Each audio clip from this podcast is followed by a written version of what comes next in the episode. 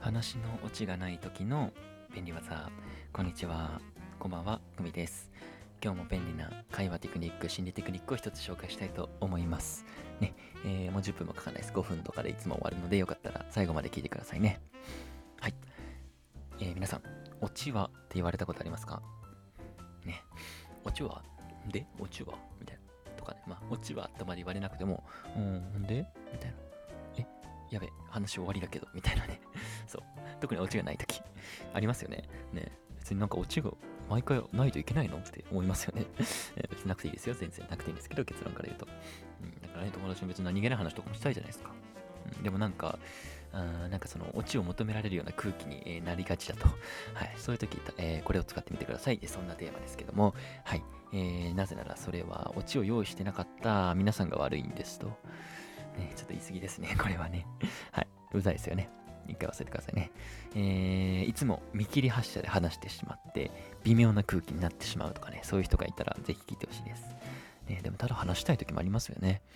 解決策あります。はい、もったいぶりました。すいませんね。話し始める前に、こう言ってみてください。オチはないんですけど、で、特にオチもないんだけどさ、みたいな。こんな感じ。別にこれは通りの言葉じゃなくていいんですけどね、こういうフレーズを言ってみてください。正直すぎないかと、はい、そう思う方もいるかもしれないですけど、大丈夫です。結論大丈夫です。これ何がいいかというと、簡単に話のハードルを下げれますよね。皆さん今なんか聞いて、思ったかもしれないですけど、ね、話のハードルが下がりますよね、完全に。オチもないんだと。向こうも聞いてくれますよね。さらに、聞き手、相手は安心します。どういうことかって、聞き手っていうのは、まあ、よっぽどもう関係性がね、深まったもう親友レベルだったら、あそこまでないんですけど、聞き手はいい反応しなきゃとか、リアクションどうしようとか、次私のターン来るよねみたいな、そういうことを話を聞きながら考えます。これ不安ですよね。だけどさっきのオチはないんですけどって言ってあげることで、何でも話しやすいっていう空間が作れますよね。そうで、会話もこれ格段に生まれやすくなるんですね。その後の。だからぜひね、一度試してみてほしいんですよね。はい。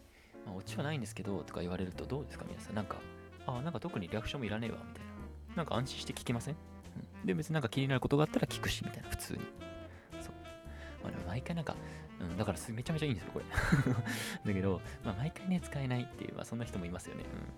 まあ、僕も確か毎回オチはないんだけどさとか言われて、確かあれなんで、だけどもう最初の方に言うのが、個人的にはポイントかなと。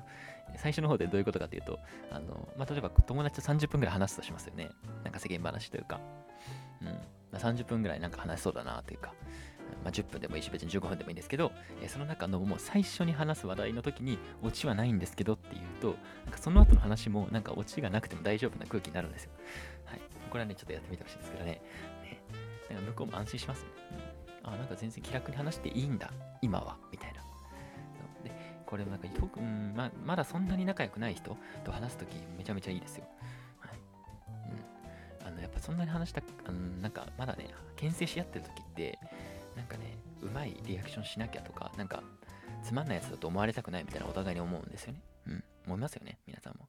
はい。だけどこれもオチはないんですけどとか言ってあげることで、そんなリアクションいらないんだ、なんか気が楽な関係性になれそうだなみたいな感じに思うんですよ。はい。はい、なので、ね、よかったらぜひ使ってみてください。これ一回やってみないとなんかこの空気感っていうのがわからないので、よかったらね、まあ、今日せっかくね聞いてくださった方々、ね、いつも聞いてくれてる方いつもありがとうございます、ね、よかったらせっかくなんで使ってみてください。今日ね、はい、さよなら、ありがとうございました。